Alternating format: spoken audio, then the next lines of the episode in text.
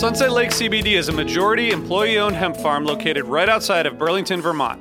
Before they started growing hemp, Sunset Lake Farms produced cream for Ben and Jerry's. Sunset Lake CBD doesn't use any pesticides or herbicides to grow any of its hemp plants, and they use organic fertilizer and other sustainable farming techniques to ensure the long term health of the soil and to minimize their carbon footprint. So, like all of us, my days are really stressful. By the end of the night, my kids are in bed, I'm taking a minute to chill, but I'm still unwinding. I recently started using the Relax gummies infused with CBD isolate, reishi mushroom extract, and ashwagandha root extract. I'm really glad I tried these because they really helped me get ready for a good night of sleep, and I really think I sleep better, so I'd highly recommend it. So check out Sunset Lake CBD today at sunsetlakecbd.com and use the code HFPOD for 20% off your order. That's sunsetlakecbd.com and use the code HFPOD for 20% off your order. Farmer owned, Vermont grown, Sunset Lake CBD. This episode is brought to you by Shopify. Whether you're selling a little or a lot, Shopify helps you do your thing, however you cha-ching. From the launch your online shop stage, all the way to the we just hit a million orders stage. No matter what stage you're in, Shopify's there to help you grow. Sign up for a $1 per month trial period at shopify.com slash special offer, all lowercase. That's shopify.com slash special offer. Hey, listeners, I want to tell you about a sponsor, Music Masters Collective. They're a nonprofit organization that produces unique music events, providing opportunities for fans and artists to meet and collaborate in an inspired and creative atmosphere. Every week, they host different events, all with the opportunity to learn from world class musicians like Oteil Burbridge, Trouble No More, former members of the band, Milk Carton Kids, Nikki Glaspie, Bill Frisell, Shawn Colvin, and many more. This June, join the Fab Four, Joan Osborne, John Sebastian, Marshall Crenshaw, and a great group of faculty for the debut of Magical Mystery Camp. This all inclusive, once in a lifetime music vacation experience in the heart of the Catskills will be packed with nightly performances, workshops, speakers, song circles, open mics, and a lot more. If you're a performing musician at any level, bring your instrument. If you're a music lover, bring your good spirit. It's an amazing experience for individuals, friends, and couples alike. Registration is open, spots are filling up, so check it out soon. And scholarships are available. Check out magicalmysterycamp.com slash helpingfriendly to learn more. Osiris.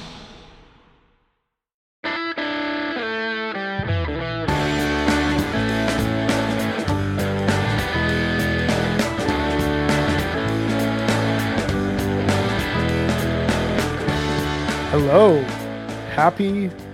It's Wednesday. Happy Wednesday afternoon. It is 33 years since the day that Phish sold out the Paradise Theater in Boston, Massachusetts. An absolutely amazing, monumental experience that we are not going to talk about today. But if you want to hear about it, you should go to Undermine Season 1, Episode 8, titled Paradise Found, where RJ Bee and some of our close friends break it down. It's an excellent episode. It's a great, great holiday in Phish history. We do have a great episode here lined up for you on HF Pod Live. My name is Brian. I'm here with RJ and Megan. How are you guys doing here today? I'm, I'm great. great. Yeah? We're both great. You guys good? We're both great. We're both great. Everyone having a good first month of um 2022. Did you get that? long, long month. Yeah, it's been one long Yeah. month. I think it's pretty. I think it's been a pretty great month. I'm I'm happy with the progress so far.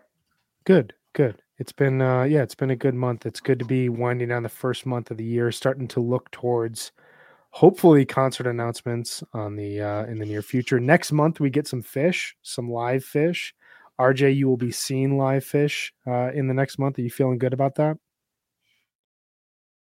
yeah, I mean, we're trying to figure out: are we supposed to like try to avoid COVID or get it so that we don't get it right before we leave? And it's it's all ve- very confusing. But as a public health matter, I just I don't think we should try to get anything. Brian, is that true?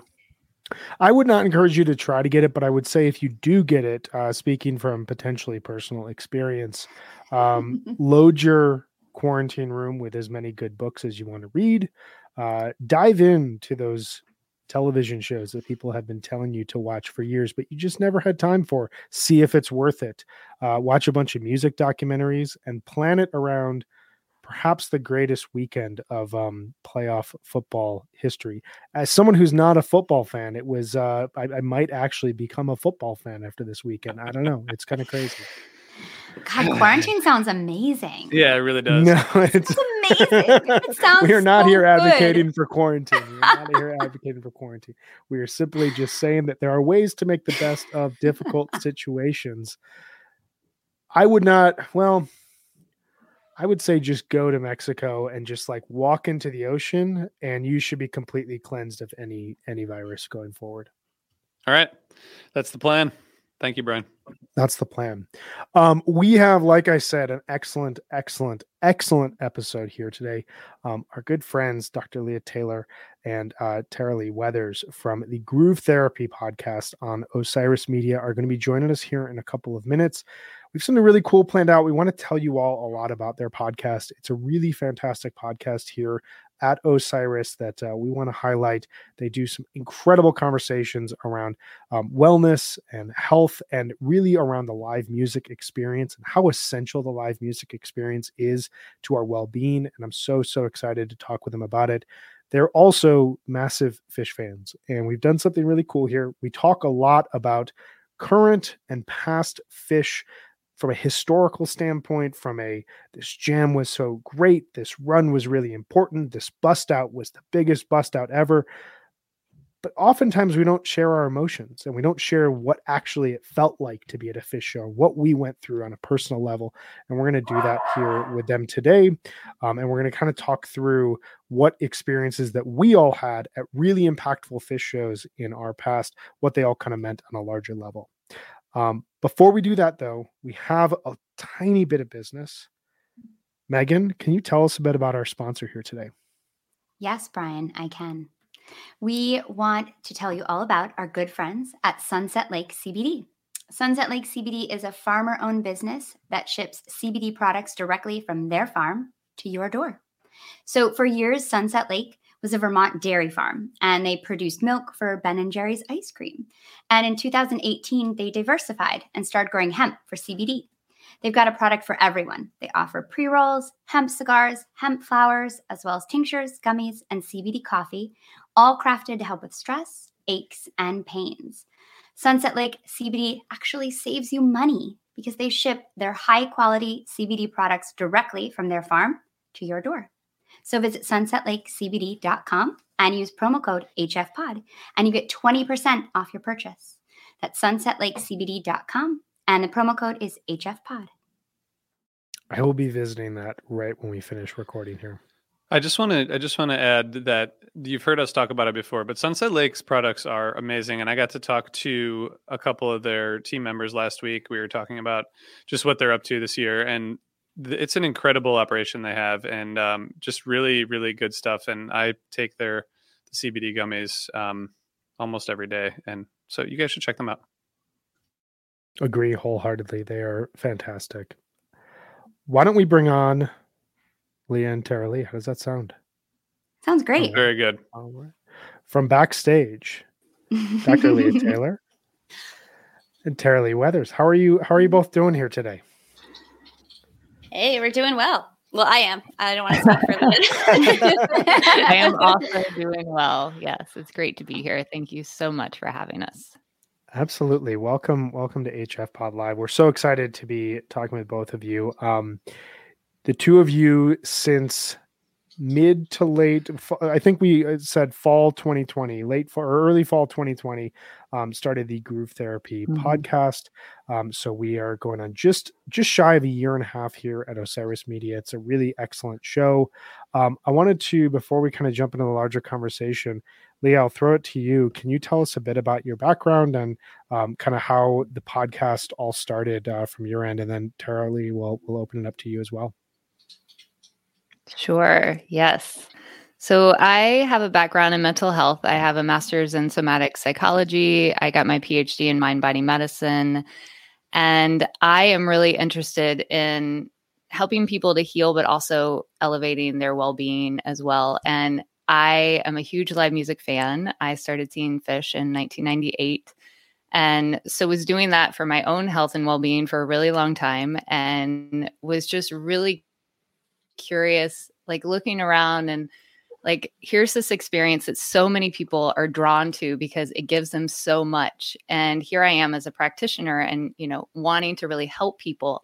And i see live music as being this intervention that can affect thousands of people at once and you know is already happening. So how can we capitalize on something that people already find fun and are already doing and they're receiving benefit from. And so I decided to focus my doctoral dissertation on the experience of live music and how it relates to well being. And learned a lot from that. Um, got a lot of really great research from that. And so I wanted to spread this word and put it out into the world and um, wanted to shoot for the top. So I was like, I really want to have a podcast on Osiris. And I reached out to Dawn Jenkins from Female Centrics, and um, she kind of helped put me in touch with Taraleigh and helped put me in touch with some of you guys. And so that's kind of how how I got to be here. That's awesome. I love uh like the friendship and partnership through podcasting that, that comes about that. I, I, I can relate to that immensely. Um, Taraleigh, how about you? What's what's your background?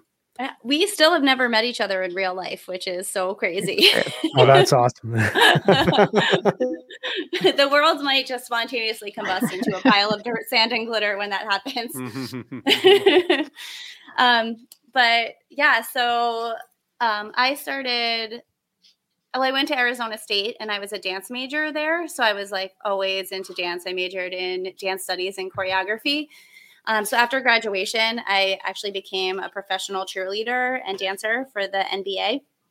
And I had a career ending injury. I tore my ACL on the court, on the Jumbotron in front of like 20,000 people at a Nets Knicks game. And I had to crawl off the court. it was like almost cheerleader roadkill. And that was the day I was like, my world kind of ended because I was Taraleigh the dancer and I couldn't dance anymore for like a year um, because I had injured myself so badly. And I also was the oldest person on the team by five years. So I kind of had to like figure out what there was to do next. So I went to the Institute for Integrative Nutrition and totally fell in love with the holistic aspect of nutrition and how like live music is actually just as an important food group for me as actual food on my plate. And so I was really interested in that. And I was at a conference in uh, Miami the Langerado Festival was happening. And so I went to that, and one of my friends dosed me, and I was really out of my mind. And I ended up somehow backstage at the Disco Biscuits, and I was talking to Jonathan Schwartz, and I was like, I'm a hippie. I'm a healthy hippie. Here's my healthy tip of the day. And my first one was, Don't let your friends dose you. And then he like put his hands on my shoulders and was like, This is something. Like, remember this when you get home. This is something. So every day I sent him a healthy hippie tip and he started announcing them on the air. And then he told me I should get a website and do something. So I did. And then I started a magazine called The Healthy Hippie, which was linking health and wellness to the live music experience. And it kind of all blossomed from there. I decided, you know, there were so many parts of a magazine that I wasn't interested in doing, like gathering the ads and passing out 10,000 magazines. So I was like, well, what do I love about this? And I loved talking to musicians. Um, I love talking to fans about that like holistic aspect of live music. And so I've just been at it since then, doing lots of things. And so when um, actually Dawn from Female Centrics came to one of the retreats that I was leading with musician Haley Jane, and we became really good friends. And she was talking about her podcast. And then I was like, you know, I want a podcast. And she's like, you should have a podcast. And then she kind of became my mentor and helped me to start it. But I have ADHD, and so I wasn't able to complete it. And then Osiris came to me and was like, hey, do you want to do a podcast with Dr. Leah Taylor? And then, like, a month later, the podcast was a reality. Man, That's pretty great. That's amazing. That is amazing. Cool. Congratulations, so, guys, on on keeping it going. And it's not easy to do or or keep keep a podcast going. So you've done a great job. Congrats. Yeah. It came at such a great time too. I remember when it came out and sending it to a friend and was like, this is so about what we've been missing and what we've been just like looking for in our lives again. It just like happened Mm. right when kind of live music was coming back. It was it was really great to kind of recognize what we had missed while it was gone and think about how important it was to our lives. So I found it really relevant when it came out. Yeah, Thank I you. actually feel the same way because like I'm like all of you, like I'm not a researcher. I didn't do research on this. I was like, this is just how I'm feeling, and live music is very important to me. And then Dr. Leah is like, well, here's why. and so it was like really validating to me. Yeah, it was a re- it's a really interesting time because like, you know, on the one hand, you could imagine a show like this coming out when live music comes back and we're all like re-engaging with it. But there's something about like it being gone at that point in time. And it's something that's so central to people's minds.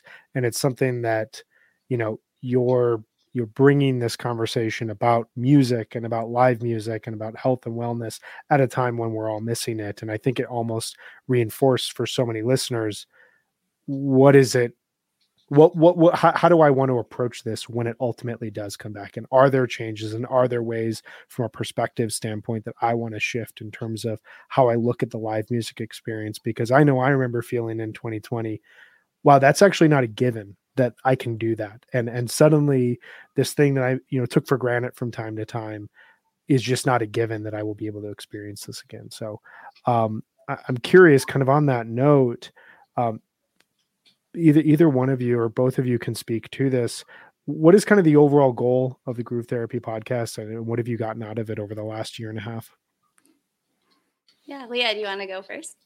Sure. Yeah. So for me, I I love to help people think about their live music experience in a different way, like maybe a little bit deeper. You know, we all know that we love it. We all know that it's fun.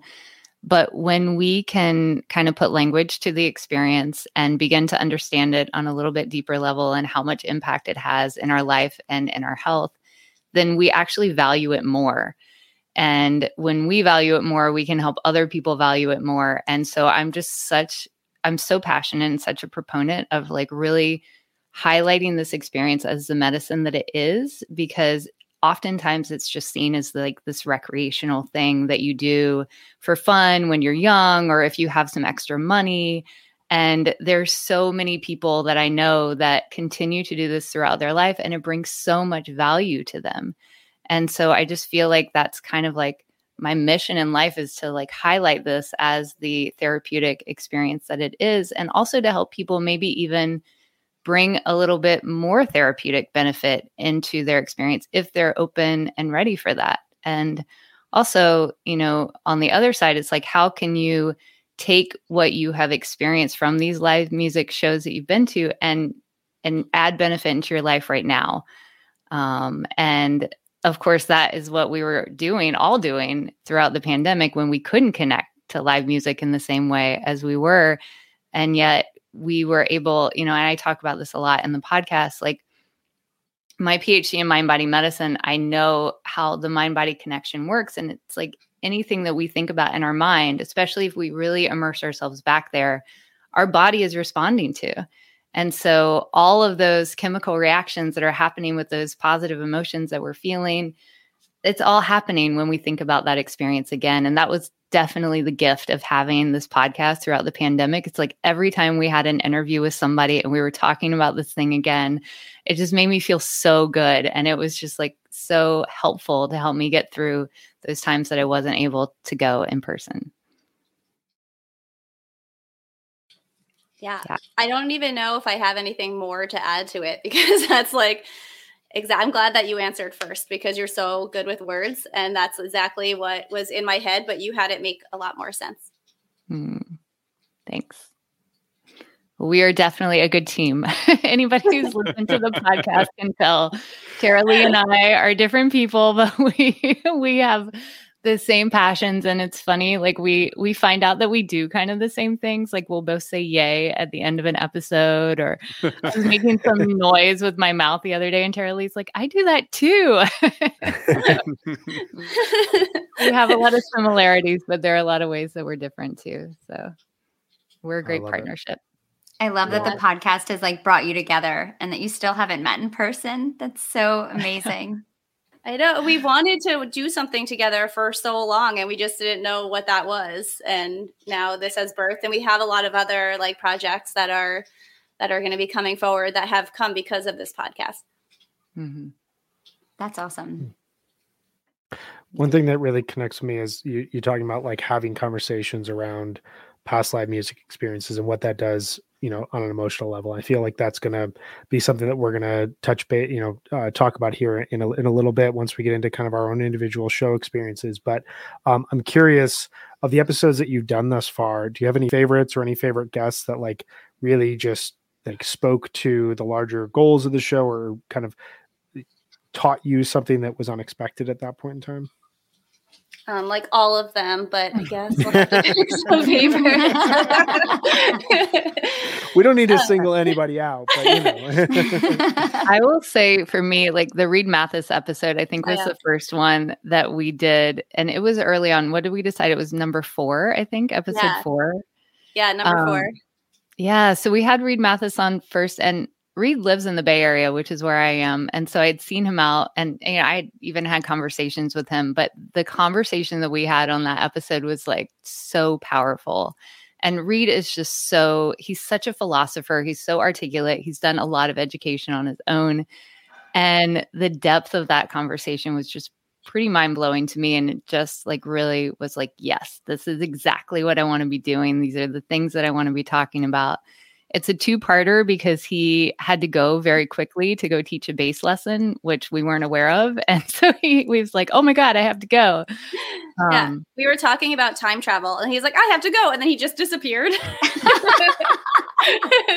it was amazing.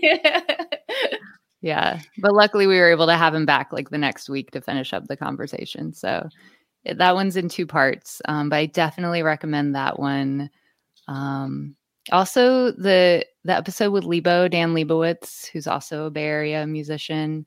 I don't remember the number of that, but he talks about flow and he has this shirt that's like just encapsulates the flow experience really well in just a couple of words. And we have definitely come back to that um, episode many times talking to other people. So that's another one. Yeah, those are, I was definitely going to say those two. I like reference both of those episodes all the time. Um, and another one that we did that was kind of recently is um, we did this three part series that we recorded at Adirondack Music Festival and then also at Phish. It was in Las Vegas. Mm-hmm. And yep. then also at Dick's too, correct? Yeah. Mm-hmm. And um, so we interviewed musicians, fans, crew. Um, there's a radio DJ. And um, we ask them three questions. So each episode is everybody answering this one question. And so I I really like the one that was what does live music mean to you? And it was so interesting because almost everybody was like it is like important to my survival. They're like there's air, there's food and there's live music. And that is like that was the common thread with all of those people and I thought that was a really really powerful episode um, mm-hmm. just to hear it because you're just like, yes, like me too. and like that is, it is that important. Um, so I really love that one. And then um, I loved Keller Williams when he was on. And there's actually something that happened before um, the episode is that we were all, da- so we dance, we either dance or do a breathing exercise with our guests before we go live just to get people centered and there. And so we were dancing with Keller and we didn't record it. Or did we, did we end up recording it? I, we did, yeah, but we I hadn't oh. been before. Oh, because he asked. He said, "Are you mm. recording mm. this?" And we said no. And he's like, he made up all of a sudden this whole song on the spot about always be recording because you never know what you're gonna miss. and that has stuck with us. And now we're always recording. mm. uh, so I loved that one. Um, I also love the one with Vinnie and Al from Mo because I'm a huge Mo run. I went to the first Mo down. I've seen them over a hundred times. I went on Mo cruise and. Um, I learned so much about them and the community and the way that they like cultivate a, a community of fans and how they really just like care so much about their fan and how it's everybody is just like so supportive and loving of each other and they did that really intention like they didn't they didn't know what it was going to be, but they just cared so much and did that on purpose. And now, like, the Mo community is so beautiful and they all support each other so much. So that one was that one really stuck to me to me. And I love the Deitches. We had the whole family on. Yeah. Adam Deitch and his mom and dad, who are also drummers. It is kind of fun. I was a little like hesitant about having multiple interviewees. Taraleigh's like, yeah, let's invite the whole band and the whole family. And I'm like, okay, we'll see how that goes. But that that worked out really well. And I loved also having Marco and Katie Benevento. Yeah. That was a super sweet episode because they were like just in their kitchen cooking food. And I think Marco had a tennis match that he needed to get to. And so Katie was cooking him food and then he kind of joined in. And it was just like super intimate to like be in their kitchen conversing about making time for fun, which is, you know, Marco's kind of motto. Um, so that was fun too. It's a lot there for listeners to dive into. That's great. I love the the Keller sidebar. I I saw uh, String Cheese incident once in, in 2002, and the, Keller Williams opened up and they played. They ended the first set with his song "Best Feeling," which I've always loved mm. that song. And they finish the song part of it, and they're just kind of jamming. And I don't know if this was planned or whatnot, but Keller just comes out on stage and just starts dancing in front of the band, and he's just like going harder than anybody in the audience, which in turn the audience is like screaming and going as hard. Like now they're like responding to him. And then they ended up jamming for like 25 minutes after that. And it was all just built off of this moment. And that like kind of signified for me the vibe that he he always gives off, which is great. That's yeah. awesome. Um curious like you you both went into this show with a lot of background knowledge and also experience as live music fans. Obviously we talked about like launching this in 2020 it's a unique but in some cases kind of like the perfect time for a show like yours to launch. Is there anything that you've learned about yourself or kind of anything new that you've learned about the live music experience and starting the show that you didn't consider before going in well, I think one thing is that, you know, Leah and I, like our life's work is connecting that, like, the holistic aspect of live music. And, you know, I have a book, How to Maintain the Magic of Live Music in Your Everyday Experience. And so it was like, okay, well, now there's no music. So I hope that all the things that we've been teaching actually work because usually it's like, what's going to get you from this show to the next show. But now it's like, what's going to get you from now until who knows when. And so we were so grateful. And I think because we had the podcast, we were able to reflect on it more that the things that we were talking about were actually working. And we were feeling like, of course, we were feeling sad and, um, worried about the state of the world and all that but also we had this like live music in us and all of the things that we did to make a live music experience really intentional and powerful and therapeutic and all the things. So we were really able to bring that with us through the pandemic and share what we had learned with everybody else. And I don't know that I would have like took the time to really like put that into practice and reflect on it so much if we didn't have this podcast together. Yeah, I would say that was definitely true for me too.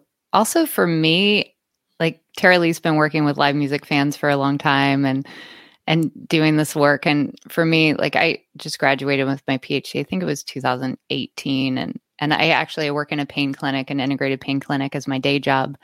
Um, so having the opportunity, and luckily, I actually had some time off from that in early in the pandemic, which is what allowed me the time to get this podcast up and going. But being able to talk about this on a regular basis has been so conf- affirming to me and like has just actually helped with my confidence and that like this is something that I'm supposed to be doing and that, you know, and just showing me how much I love it. So it's helped I like I've grown so much in a professional capacity because of this podcast and I so appreciate that. Um and I'm just like super excited about where where it's going to go from here. Yeah, it's. I I feel like I don't really reflect on live music as it affects me. I just take in the experience and then enjoy it and then like go home feeling like I just had fun. But I mm. I don't think I've like reflected on it in a way that actually forces me to I don't know. What what's like the what's the ideal outcome? Is it that you you can kind of go into the experiences with more refined intentions or like if I if I don't really think about it, I just go to shows because I know I like it and have fun. What what what could I do that would make the experiences more like more enjoyable or more fulfilling? Like what what is what does that process look like? Great question, RJ. Thanks for bringing that up. Um, well, I would say, you know, anybody who is doing exactly what you just described is still receiving benefit, you know, whether you're kind of conscious of it or not, it's still definitely affecting your life. Um, what the feedback that I have gotten from people like that I interviewed for my dissertation and other people that we've interviewed in the podcast that have kind of like reflected and maybe put some different perspective to their experiences that when they go back and I don't actually know if they do this in an intentional way or not, but as they're in the experience, like what we've talked about kind of comes back to them and it actually help it helps to deepen that experience. Um, so Taraleigh and I talk a lot about how you can be more present in your live music experience because you know the live music experience, whether a person is you know drinking or using other drugs or just like in the intensity of the experience is very like kind of outer, you know, like lifts us up. It, it it's not a very grounding experience. More like true, like I'm out in the universe, you know. And so um there are some techniques that people can do to just kind of ground themselves a little bit more so that they can be a little bit more in their body to just notice the emotions that are flowing through them in the moment and that's just can be just as simple as like taking a couple of deep breaths or like placing your hand on your heart or just taking a moment to like really look around and notice your surroundings. And also you know from a mental and emotional health perspective like taking in those positive experiences is so beneficial because we're just hardwired to we have this negativity bias where we're like always looking at the negative or thinking about the negative and it, it's for our own survival but it doesn't help with our health and well-being. So we just we need to put a little bit more emphasis and a little bit take a little bit more time to really like lock in those positive experiences and then in the like on the flip side after the experience to be able to put on that show and listen, re-listen to it again and like to re- have all of those feelings and emotions come back up that's also medicine that you can experience from that live music show that you were at. Yeah, there's one exercise I like to do when I'm at a show and I'm just like, you know, having one of those peak experiences is that I, this is my spot, but everyone has a different spot. And I kind of just like take it and squeeze it and take a deep breath and I put the feeling in there. So then when I'm at home and I'm having a bad day or I just need to access a, little bit of the feelings that I was feeling at the show, I go to that spot and I can feel all my show feels. And I'll just take them, I'll like, what am I smelling right now? Like I kind of try to activate all my senses so I can bring myself back to that. And it, it really works. It's, it's pretty incredible. I feel like my experience totally changed after the pandemic. Like my first show back, I was so present and so conscious the whole time. I remember it was JRAD at the Westville Bowl in New Haven, and it was the, that like miserably rainy Memorial Day weekend, and it was like freezing cold. Were you there, Taraleigh? Yeah, yeah, it was so cold and rainy all weekend. But I remember we when we like kind of ran into the theater, and they just kind of let you sit wherever you wanted. They didn't really seem to care. It was awesome just like ran in and we were just laughing so hard, my friends and I, and just like holding each other's hands so tight. And I feel like I can remember every single minute of that show because I was just so aware that I had missed it for so long. And I think that that has been like the real gift for me of the pandemic. Like, I will never take another show for granted, like you were saying, Brian. And I feel like so many times I'm just stopping and like appreciating that we're getting this. Yeah. It's interesting. I had a similar experience, but like slightly in reverse. I, I my my first Phish show back was at Dick's Friday night, and I think I was just so overwhelmed by the entirety of it. I'd been to a show post pandemic, or I guess mid pandemic, however we want to call it, summer 2021, and then I went to Phish, and it was just it's Phish. It's on another level for me. And I was having like the the first set, I wasn't necessarily enjoying it. I was kind of just like there. I felt like I was going through the motions because there was so much happening. There were so many people.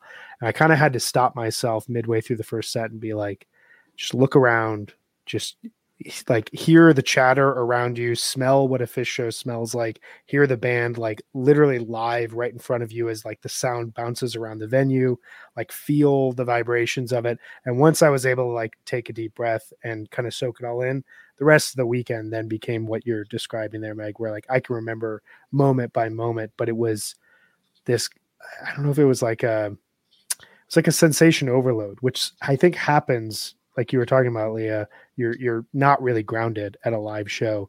But then you mm-hmm. add that with like your first show, seeing your favorite band in 18 months, and it adds that much more to it.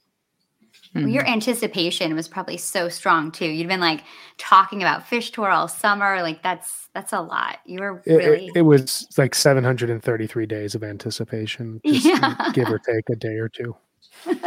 But who's counting?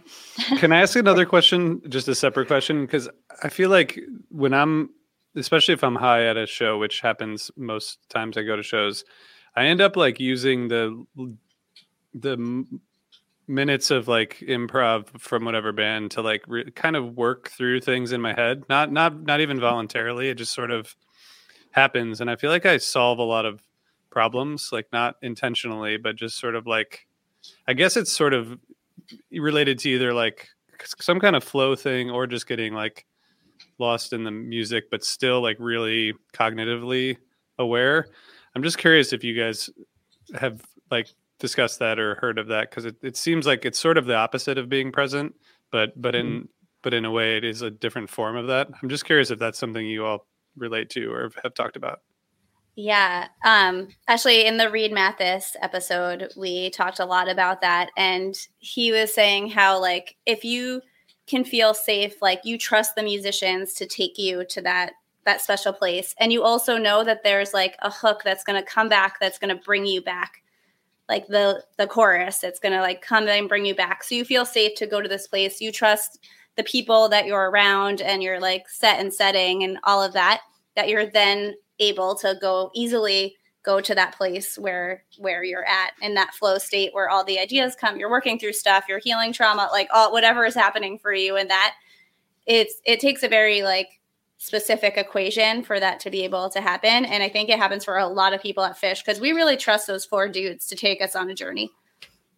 That makes a lot of sense. Yeah. Yeah. Mm-hmm.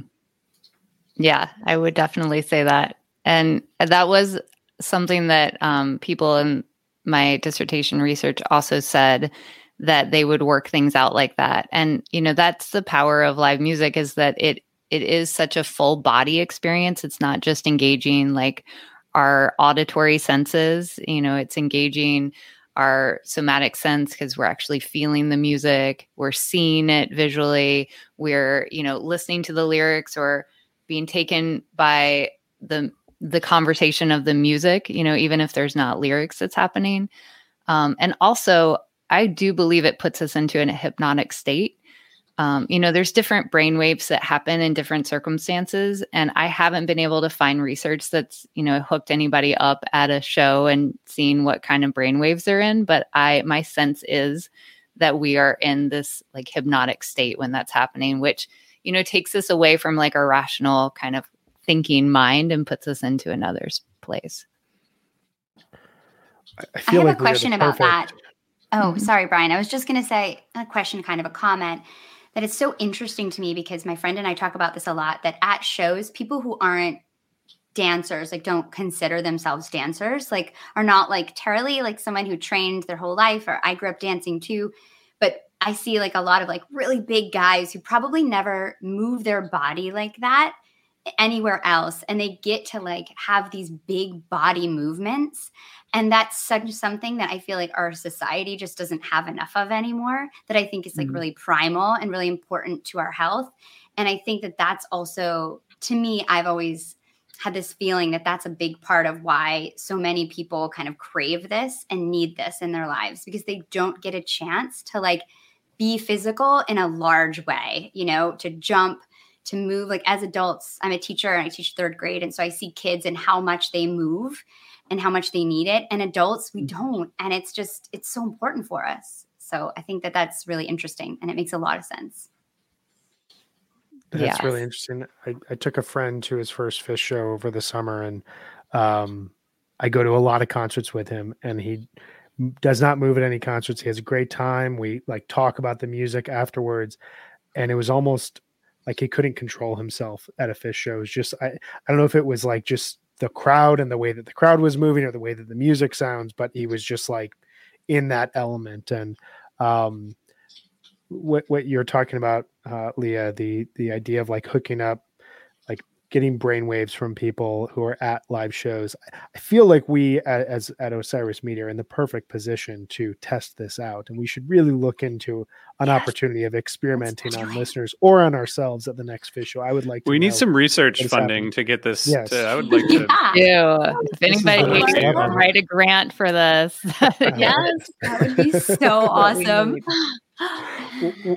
One question I have: You brought something really interesting up, RJ. Um, and and Leah, you were talking about it as well, like because I, I struggle with this from time to time at shows where this idea of needing to feel present versus like my brain just kind of goes to this mm-hmm. place where I'm kind of working through things.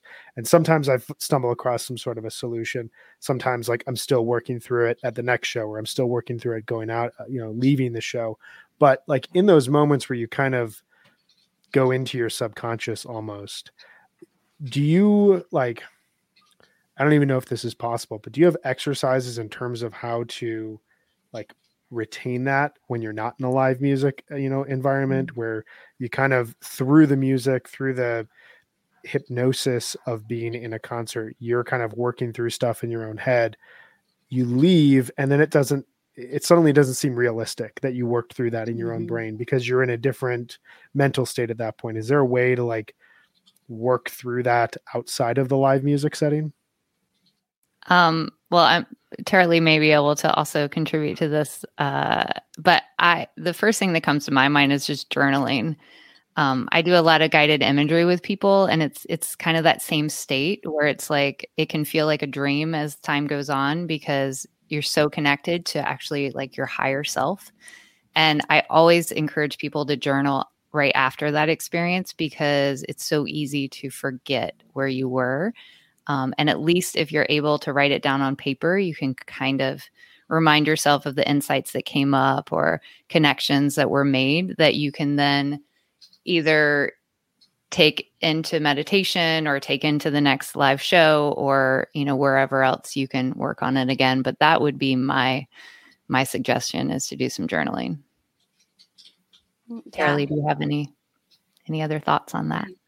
Definitely journaling. And then um like we were talking about using imagery some guided meditations can bring you into that place kind of anything that's like hypnotic and meditative. So meditating yoga dancing putting on the show that you were at when this happened and having a raging dance party. Maybe it's not the whole show because you don't have like two and a half hours to get down but maybe it's just one of the songs or 10 minutes. And a lot of times like those things will all come flooding back and then you can take advantage of it then. So it's like bringing the stuff that makes you feel the way that you felt. Like it's not going to be exactly the same, but other there's other activities you can do that will bring you to that same kind of level and then you might be able to experience it there.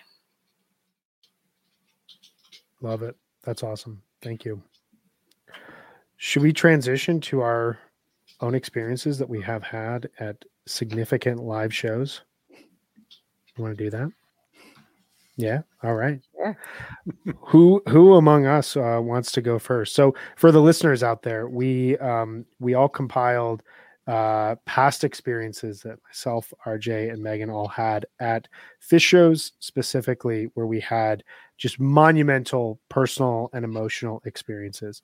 And we sent them to Leah and Taraleigh. and we're going to talk through kind of what those experiences are. And as you can tell through this larger conversation that we've had, I think that there's a lot of insights that um, Leah and Taraleigh are going to be able to share with us about what those experiences meant and perhaps what we can do with those types of experiences going forward because there's there's always something to seeing a show and there's always something to that concert experience but some of those sometimes mean more and they mean more for a variety of reasons. Um rj megan either of you guys want to go first Do you want me to go first, RJ? Megan, you should go first. you should go first. You wrote, you wrote a really awesome story. I did. oh no. Okay, I'm a little nervous.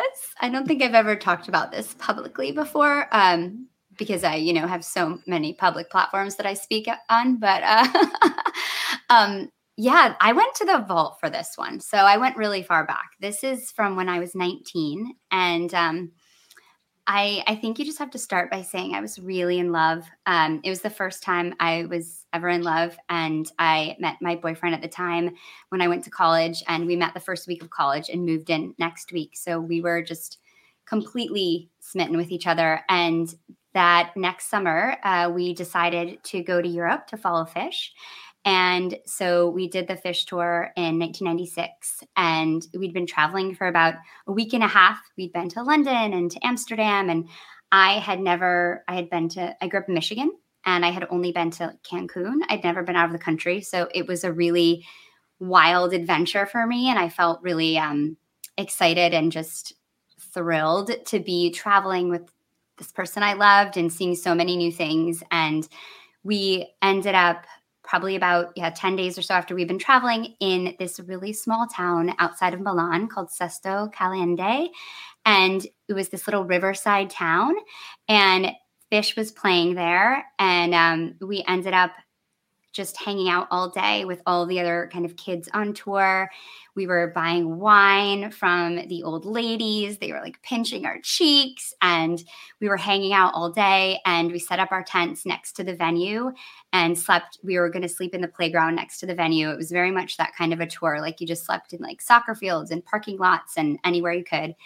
And the band came to load in and ended up just hanging out with us all afternoon. And so I think um, definitely where you were talking about, Charlie, about building trust. Like, you know, we just spent all day with them, um, hanging out, playing dead songs with Mike on these little like benches that were near um, on the river bank there next to the venue. And Fishman was like playing chess, and Trey was like getting his back adjusted, and Mike was like swinging on the swings with with girls. It was a really kind of magical day, and um, that night when we were going to the show, I was just kind of feeling really grateful for this time. Um, the kind of backstory is that throughout this school year, my boyfriend at the time had developed a really strong and kind of ever growing heroin addiction.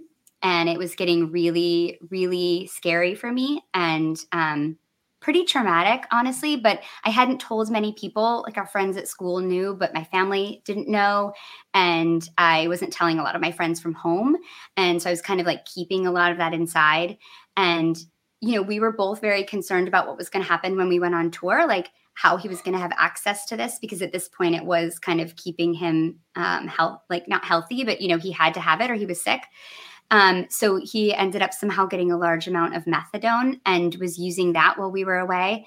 Um, and for me i felt like he was finally going to be clean after this um, situation clean from heroin at least. And for what i knew he hadn't used yet while we've been away. And so we had I thought kind of put that behind us. And as we went into that show that night, everybody there, it was just this really strong feeling of family. And everybody had kind of been on tour with each other for a little while and had kind of known each other. And we all had been taking care of each other and helping each other kind of like get food and get tickets. And it just, it was really kind of came together at that show specifically and felt like a really magical night. There was probably only a few hundred of us in the venue um, a fair amount of Italian men clapping along and like jumping up and down and yelling "Viva la Phish!" Uh, they were really into it, which was really awesome. And the whole show was just, it's not like a particularly amazing show, but for me it was. And when they started to play Harry Hood um, towards the end of the first set, because I had been seeing Phish, I saw Phish a lot in fall of 95 and in really big venues, you know, like they were playing big venues in in the states at that point and to see them you know, a few feet away from me, playing with just a small amount of instruments and playing such a big piece of music that we're used to seeing, like, just on such an enormous scale being played so intimately. It just felt like I felt like I was in like their living room and they were just playing to us. And I remember we were standing there and the music was just kind of like raining on us in that really quiet part of Harry Hood. And and I remember just feeling like he was going to be okay and everything was going to work out for us. And I think he felt that too. And, you know, they've sing that line, you can feel good. And as they kept saying that, I just, I really believed it. And I think he did too. And we were just standing there, like crying and hugging. And I just felt like it was a moment I'll never forget. And afterwards, we ran out and during set break and got to swim with the band in the river and that was amazing and it was just one of those incredible nights and uh, a real moment when the band i felt gave us um, something to feel good about That's such a great experience about how live music can be so much more than just the music. like so mm-hmm. much of that was about so much more than just the music. And I love that. And Megan, as I was reading your your story, like I had I you had mentioned Harry Hood, but I hadn't gotten to the words, and I I just heard that in my head. It was like I No heard the words, "You can feel good, you can feel good," and I got goosebumps when I heard that. So I loved that too.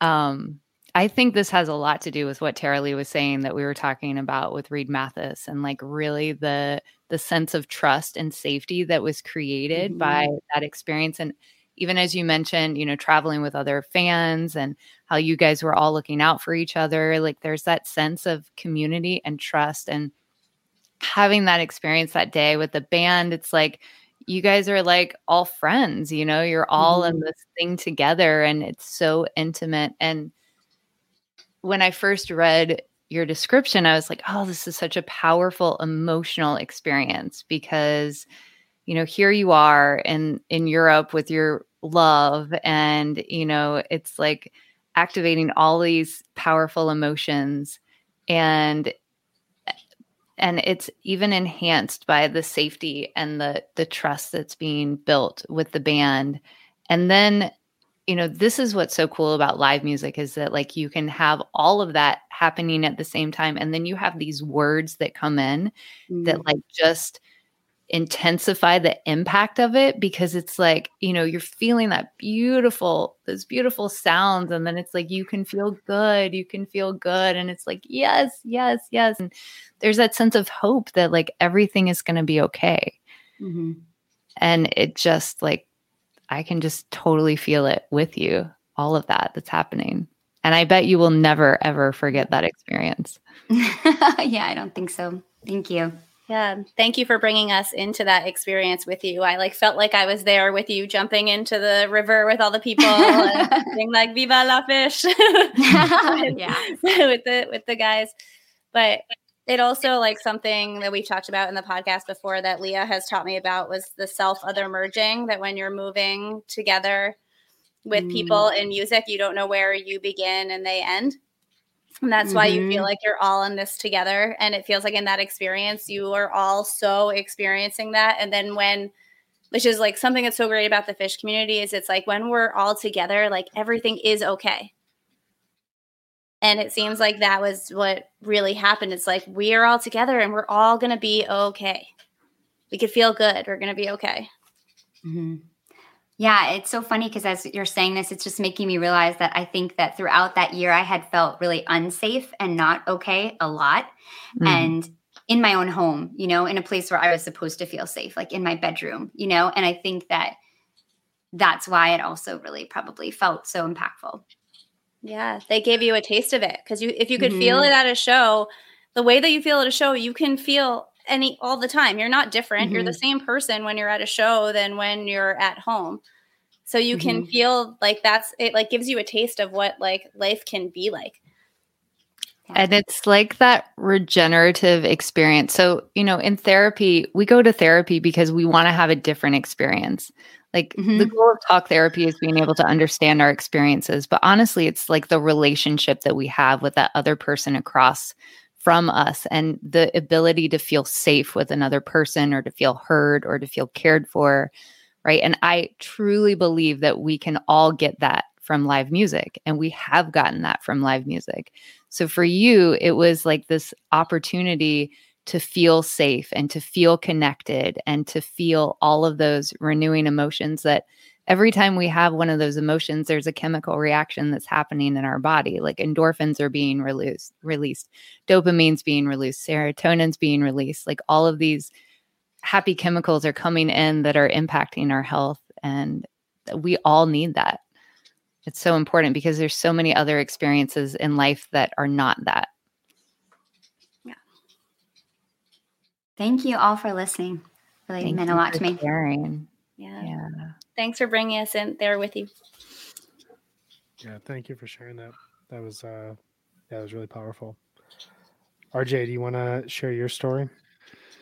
Sure. Yeah, mine also is related to Harry Hood, so that's good. Um maybe that's how this is all going. Um I, I think I mentioned I, I think I've told Brian this before and maybe a couple other people, but um yeah, so my dad, my dad passed away kind of suddenly in December of 2014, and that the next month, um, January, we went to to Phish in Miami, and we went to the first, second, and third, I think.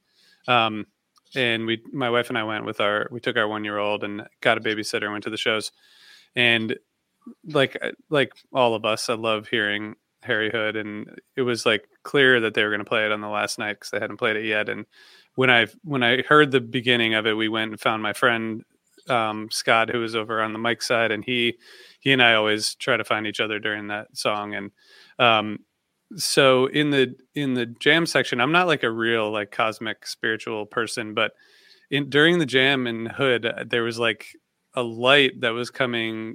You know, one of the hundreds of lights that was like kind of on Mike's side, but was sort of pointing at us, and I was at for like two minutes, I was sort of lost in that particular light and could like feel this spirit of my dad, like basically telling me the same thing, like that it's it, everything's going to be okay. And I think it's you know it was like a, a long month of dealing with all that aftermath of, of someone passing away, but it was nothing like that's ever happened to me at a show before, and it seems like it was it was pretty intense, but um, it was it was pretty awesome. Like I definitely won't won't forget it. And whenever I listen to that particular version of, of Harry Hood, I obviously think of that moment. But um, it was it was it was a pretty wild experience. Um, so wanted to share that.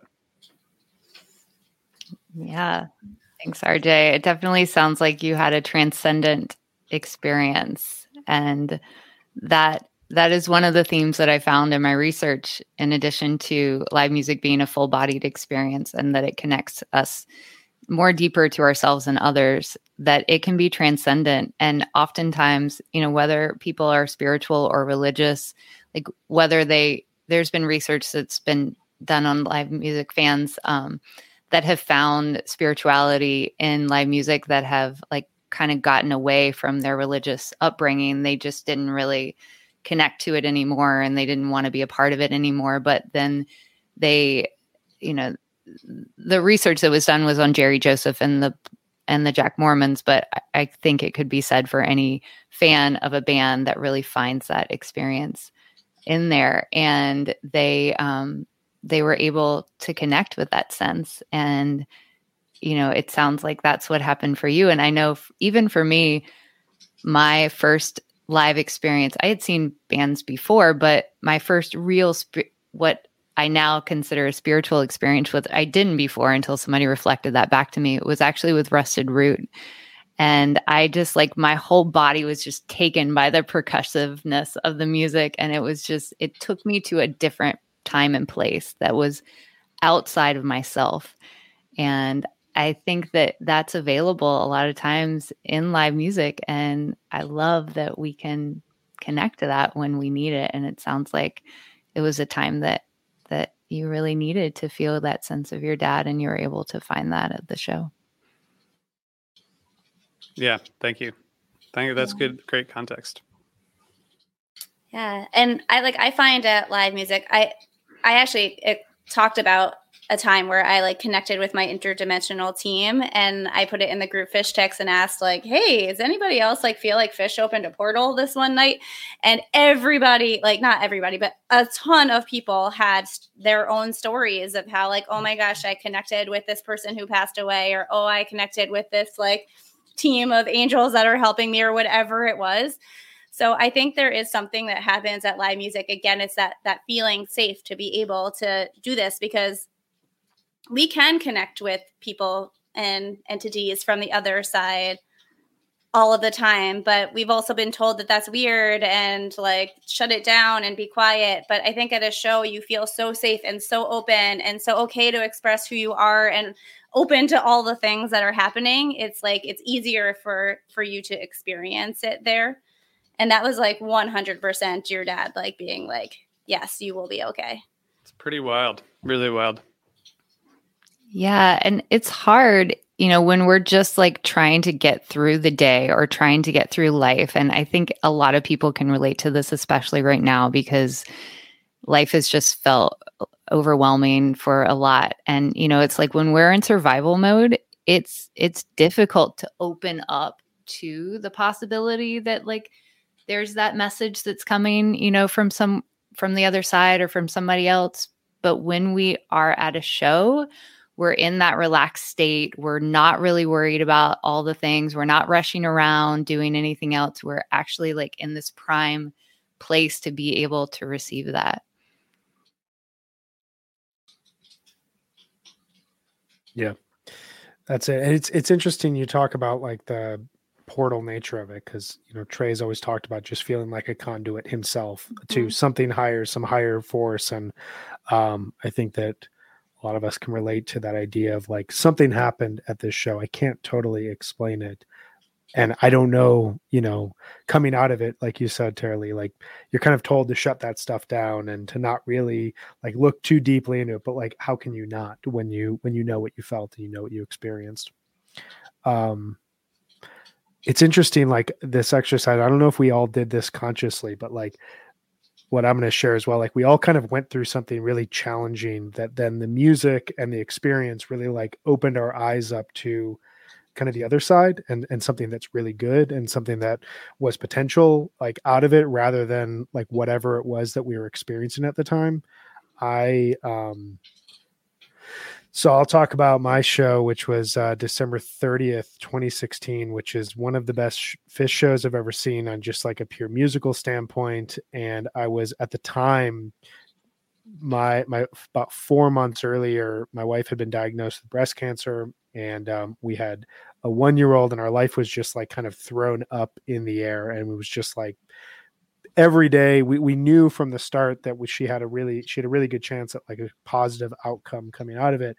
But you talk about like life being overwhelming and it was just like every day uh just kind of getting through but also trying to raise a small baby which small babies are just insane in the best of times. And then trying to deal with like a medical emergency on a day-to-day basis and everything that you were going through on a personal standpoint for me being thrust into the role of a caregiver was like at, at one end the most rewarding and just like it felt like a calling in a lot of cases, like what I should have done all along. But at the same time, like it really removes you from the ability to think about yourself and think about your own personal needs. And by about November of 2016, um, I had just gotten to a point where like I didn't even think about my own health and well being. Every day was just like, how do I get through this for someone else? And around that time, my parents approached me and were like, we're going to come out we want to send you to these shows as a break, just give you a couple of days off. And so I got on the bus, made sure that everything was in order at home and forgot about home for 72 hours, not really forgetting, but you know, trying to put myself in like the present moment. And I go to the show on the 29th, great time, got to see some friends. Like at the time, it was like this thing that I really needed. But the next day I get up, and for me, like a really good day is defined by taking a run and eating good food. And if I can do those two things, I don't care whatever else happens in the day, I feel pretty good. So I took a run, went down to Chinatown, had like one of the best meals of my life, ended up at the show. And I had great seats right next to Mike, uh, like just off the stage. Um, my brother in law was sitting next to me. My brother and his friend bought tickets five minutes before showtime, and they were in the section right over. Another friend was like three rows in front of us, just like this confluence of all these good people in my life were right there. And then Phish comes out and plays this incredible show. The first set is just like super high energy and fun. At set break, um, my brother in law's friend elevated my experience a little bit. I'll just put that out there. And I felt very, very good and very uh, connected to something higher going into the second set. And they come out and they play this set that on a, on paper is I, I couldn't have drafted a better set. You know, Tweezer, a Sparks bust out, Ghost, Light, Party Time, um, Waiting in the Velvet Sea, Rocky Top to end it out. But at some point in the Ghost, I just kind of like went to a different place, and I was in this moment where this this idea that Trey talks about about just being a conduit to others' emotions and a conduit to like the experience. He's no longer the mus- musician guiding things. He's just kind of receiving um, inspiration and he's channeling that out to the rest of the uh, to the to, to the audience. They start playing this riff that to me has always sounded like it was based off of the Grateful Dead song "The Wheel," and just kind of building that and building that. And it was this moment of kind of like you you you both were talking about RJ and Megan, where I felt like everything's going to be okay. Like no matter what else I have to go through, um, everything will end up being okay. Everything like you can get through anything that's in front of you, and kind of going back to this moment is is almost like the key. And and I think one of the themes we've talked about is like how do we use these moments that we have at a show to kind of guide us through other aspects of life, the more like mundane, challenging aspects of life that we go through. And for me, like going back to this specific segment, I, I get channeled back to that moment where I feel like completely at peace, where I feel completely uh, in control, even though I was kind of like strangely releasing myself to be completely out of control. I don't know. It was it was very impactful and and has stuck with me ever since. Yeah. So ways that you can bring those thing like feelings into your kind of everyday is I always ask people like what like what's a, a word to describe the feeling? Like when you said it was peace, is that like the biggest feeling that you felt at that moment was peace? Or would you have a different word? I think peace is a good word. Um yeah, like I felt almost an acceptance of what was happening in my life, which I had gotten to a point where I was kind of starting to battle like this shouldn't be where I'm at in my life. I shouldn't be having to deal with something like this. But I almost accepted that I was while also seeing for the first time in a long time that there were positive things that I could still experience because I got myself into such a place where I was like I'll never experience any sort of like outward joy like this again.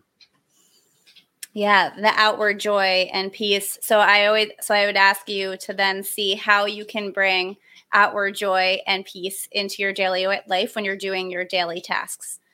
So if you're like caring for your wife, like how can you bring that into that moment? Or if you're taking a shower or if you're making dinner, for how can you bring those feelings into that? And it's obviously not going to be at the level of a show because those are the peak experiences. But even if you could feel that way a little bit, it'll help you to feel that bring that show magic into your everyday and all the things that you do.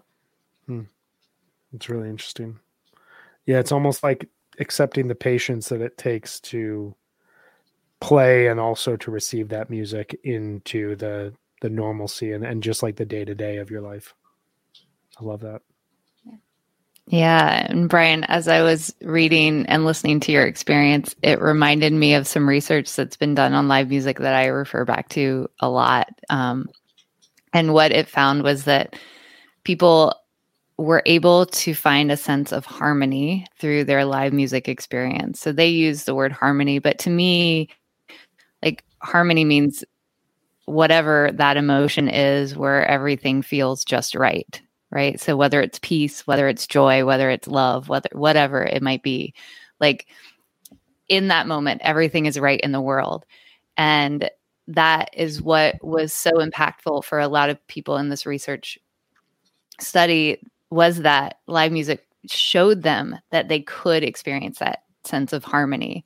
And then the cool thing was is that they then knew like where to find it again, how to get back to it. And you know, they didn't talk about it in the way that Taraleigh just was. Like, how can you then take that and be able to bring it into your everyday life? It was more like, I know I can experience the sense of harmony at live music and I know I can get back there. So I'm going to keep going, you know, every other week or every month or every week, every day, night, what, however, you know, often you need to remind yourself of that.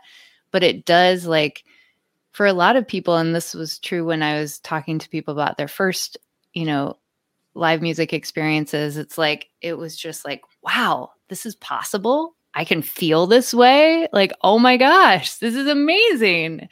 And, you know, I think that's why we keep going back and going back and going back because we need that reminder. Like right now in life, if we were to look around, we don't see that sense of peace and harmony. It's like we see so many other things that are totally opposite of that. And yet we have all had this experience that says, yes, that is absolutely possible.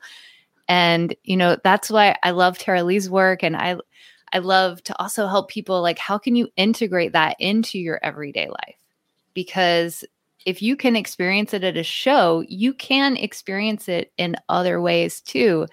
Um, but we also all know that we still need that show because that's just like the most mag mm, what's the word I'm looking for? Like magnetized, like the strongest way to really be able to come back to that sense that everything is okay. Yeah. It's, it, it's kind of you, the ceremony. Mhm. You know? Yeah. It's like like you It's think about like past society yeah, it's like you think about like past societies that had like a routine where they were coming together to celebrate something bigger. Like you still need that to almost like fill your cup. Yeah. Yes. Because when you do this stuff at home, it helps your cup not empty so fast. Mhm. But Yeah. it's still going to slowly empty. so we, we need to fill up that cup. Yes. I love that idea yeah. of as medicine because I was I always joked with my friend like over when the pandemic was really bad and we were all quarantined, I would listen to that 12 30 19 tweezer like so often when I would be like outside on like a run or a walk.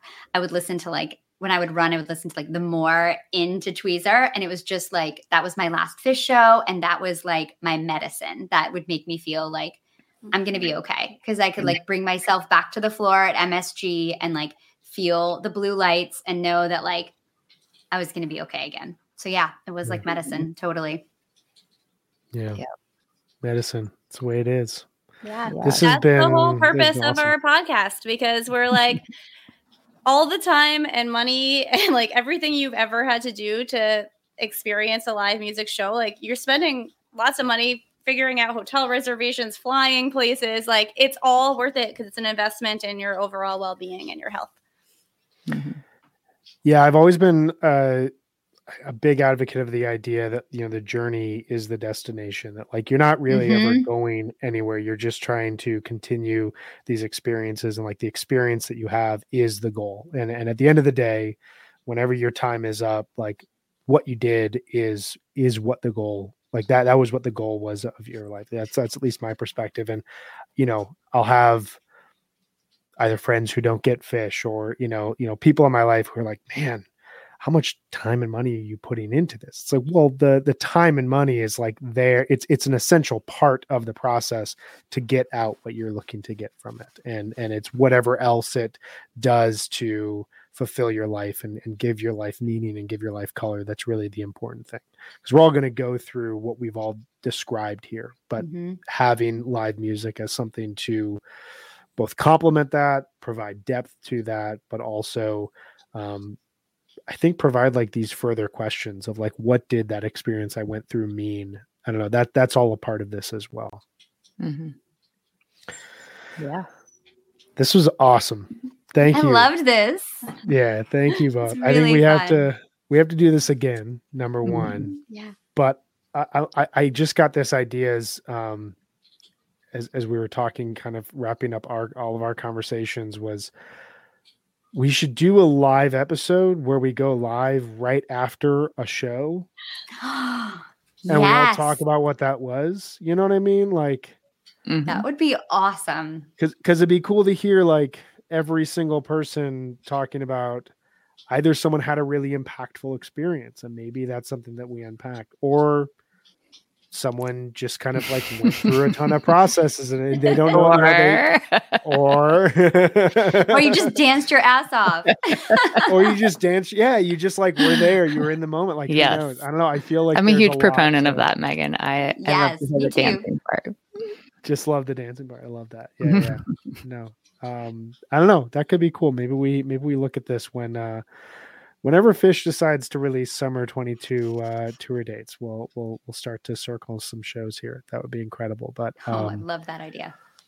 Taraleigh and Leah, this was awesome for us to have you both on. I think we should definitely do this again. Um, we can find you both. I will. I will leave it to both of you. Tell us where we can find you when when Groove Therapy episodes come out. Anything that's coming up here in the future. Give us the whole lowdown of uh, promotion. All right. Well, you can find us on Instagram at Groove Therapy Podcast. We also have a Facebook group, uh, the Groove Therapy Podcast community on Facebook. Where so at the end of every episode, I we have our interview, but then I always highlight um, just it's called the Did You Know section, where I might bring in some research or just like something that can add value to what was brought up in the interview. And then Taraleigh has her daily jam where she will help listeners uh, really bring that magic out into their everyday life. And so we post the kind of the daily jam in that um, Facebook group so that we can talk about like, what are you doing? How is this adding value to your life and things like that. So definitely join those. Um, who do we have coming up, Taraleigh? What we have the Mockingbird Foundation coming up we have we just interviewed um, Jimkata, who was a, a really cool band um, from New York, and they took like a four year hiatus, and we got to interview them about their coming back. They're doing some shows actually this week, um, starting in Colorado tonight. They're playing Wednesday, Thursday, Friday, Saturday, and then they're heading to California. So um, anybody can go check them out. They were really fun to talk to, and it sounds like they put on a really great show. They have a great fan base. Um, yeah, we're gonna have Steve Adams from ALO and his mom on, which I'm super excited. I'm a huge ALO fan, and uh, de Amor is coming up in a couple weeks, and Steve's mom Cindy is like always rocking out in the front row with us. So I'm gonna have them both on. she's also a social worker too, so um, I know she's gonna bring some of that perspective. Uh, we're gonna have Paul Hoffman from Greensky coming up, and we release every other week. So we just had an episode come out this past Friday. So our next release is gonna be, I think, February fourth uh, Cool. with Jimkata. Awesome. Well, we will keep an eye out for that. And um, thank you both so much for taking time out of your day and helping uh, helping us through this. This was this was a really uh, uh, impactful episode for us to plan and for us to record. Thank you, thank you both for coming on, and um, thank you to everyone out there for hanging with us as we unpacked these really impactful experiences that we had. Mm, Thank Yeah. you so much for having us and having us here so we can talk about this subject. It really means a lot. Thank you. Yes, absolutely. We're very appreciative and can't wait to do it again. Yeah. We are doing this again. This was awesome. Um, so for everyone out there, uh, we will be back next Wednesday. This show, just so uh, anyone out there who's who's listening at home or who's who ca- who caught this maybe halfway through, we will be releasing this as a podcast. Uh, next couple hours, you should see it come up on your feeds, uh, Apple, Spotify. So keep an eye out for that. We'll also have links to. Um, Groove Therapy podcast so that you're able to check them out as well. Uh, next week, at this time and this place, we will be doing a historical deep dive on February 17th, 1997 from Amsterdam, an Mhm. amazing show that um, Megan suggested that we cover. I am so excited to dig into this. And also, you know, I don't know if this is a hot take. I feel like this is like the the show that kicks off 1997. There's a few shows before it, but like this show, this is 1997. I'm I fully excited. agree with that hot take, Brian. I fully agree. It's- and you know, 90, 1997 Phish is my jam. So I'm That is your super jam. pumped. It's my That jam. is your jam. We're gonna have a lot to talk about. Uh, before we go, really quick, um, Sunset Lake CBD. We want to remind you all our wonderful sponsors. Uh, they are a farmer owned business which ships CBD products directly from their farm to your door. Maybe your door, maybe even your door, maybe your door, Megan. Who knows? Maybe Hope my so. door. I don't know. We'll see. Sunset Lake was a Vermont dairy farm producing milk for Ben and Jerry's ice cream. In 2018, they diversified, started growing hemp for CBD. With a product for everyone, they offer pre rolls, hemp cigars, hemp flowers, as well as tinctures, gummies, and CBD coffee, crafted to help with stress, aches, and pains. All things that we were talking about here that we try to solve through live music in many ways. Hmm. CBD does it as well.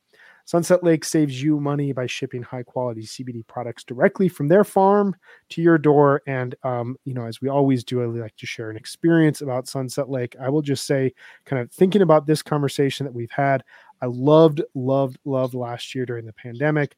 I would take one of their pre rolls. I would take my dog for a nice long walk in the late afternoon, early evening. It was like a great escape from the house. You're working from home, you're stuck at home. It was amazing to get out and go on long walks with my dog. And I'd put on Phish shows that I really loved, like 12, 30, 16, have a little bit of a CBD pre roll, and I would just feel so good afterwards. It was so, it was such a great little break in the day. So I'd encourage all of you out there to visit sunsetlakecbd.com. Use promo code HFPod for 20% off all of your purchases. Sunsetlakecbd.com, promo code HFPod. And with that, Taraleigh and Leah, I want to thank you both once again for spending your afternoon here with us. This was amazing. Thank you both so much. It's Thank you. awesome to talk with you both. Thank Really you, you guys as well. Thanks Yeah, so much. thank you so much. Thank you. And Megan, always great hanging with you. And um, I will see you here, same time, same place, to talk about Amsterdam 1997. I can't wait. I cannot wait. Thanks, Brian. See y'all.